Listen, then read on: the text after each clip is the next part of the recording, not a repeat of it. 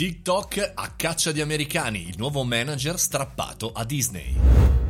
Buongiorno e benvenuti al caffettino, io sono Mario Moroni ed oggi parliamo di social. Parliamo in realtà di TikTok in particolare perché come dicevo nel titolo è a caccia di americani, a caccia dell'amministratore delegato che ha appena cambiato di TikTok ed è diventato un americano. Sì, avete capito bene, il social network cinese quello più popolare, quello per i giovanissimi, diciamo così, poi c'è dentro chiunque, ma comunque Kevin Mayer è il nuovo amministratore delegato, un americano eh, di grande importanza, diciamo, dal punto di vista manageriale, perché non è soltanto un americano a casa dei cinesi, ma è un americano che arriva da Disney che si è occupato di streaming soprattutto negli ultimi tempi con il lancio anche di Disney Plus e eh, ad oggi va a curare un, un social che ha grande prospettiva eh, di eh, eh, ampliamento e quindi andiamo a vedere che cosa cambia e perché TikTok ha cambiato strada. In realtà stiamo vedendo come tutte queste applicazioni, queste aziende cinesi stiano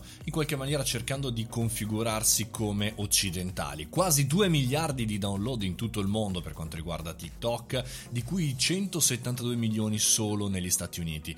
Insomma, è un'applicazione TikTok che i politici americani prendono molto sul serio. Alcune, pensate, eh, aziende governative americane hanno addirittura proibito ai propri collaboratori di scaricarla o di utilizzarla. Quindi fondamentalmente il ragionamento è questo. Se da Washington ci sono tensioni sull'utilizzo di questa applicazione, allora TikTok, come altre applicazioni eh, cinesi, stanno in qualche maniera cercando eh, di confondersi tra le applicazioni americane e quindi eh, a questo punto dare in mano a un amministratore delegato americano riconosciuto per il suo impegno su Disney eh, la guida è sicuramente una delle ottime possibilità per potersi, eh, come dire, non dico ripulire, ma in qualche maniera riorganizzare un po' più alla occidentale, sia come comunicazione, sia come procedure, sia come comunicazione interna verso i propri collaboratori dipendenti occidentali.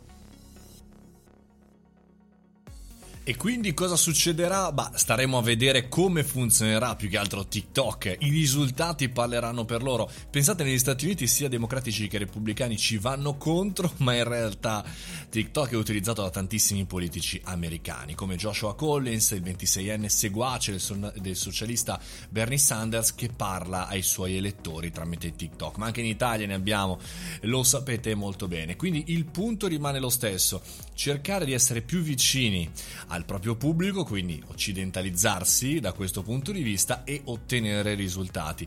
Alle aziende e anche ai paesi come gli Stati Uniti interessano i risultati, non soltanto quelli di privacy, ma anche risultati economici. Per questo motivo che dovremmo valutare anche queste tipologie di app e di startup anche dal punto di vista proprio oggettivo, dal proprio eh, utilizzo quotidiano, per cui staremo a vedere quello che accadrà appunto con questa cura americana nei prossimi mesi. E con questo abbiamo concluso anche la puntata di oggi del caffettino. Noi ci risentiamo domani mattina a 7.30 oppure venite su Telegram, Mario Moroni canale, entrate lì e ci troviamo con degli audio esclusivi e delle note anche in più. Fate i bravi, mangiate le verdure. A domani mattina a 7.30.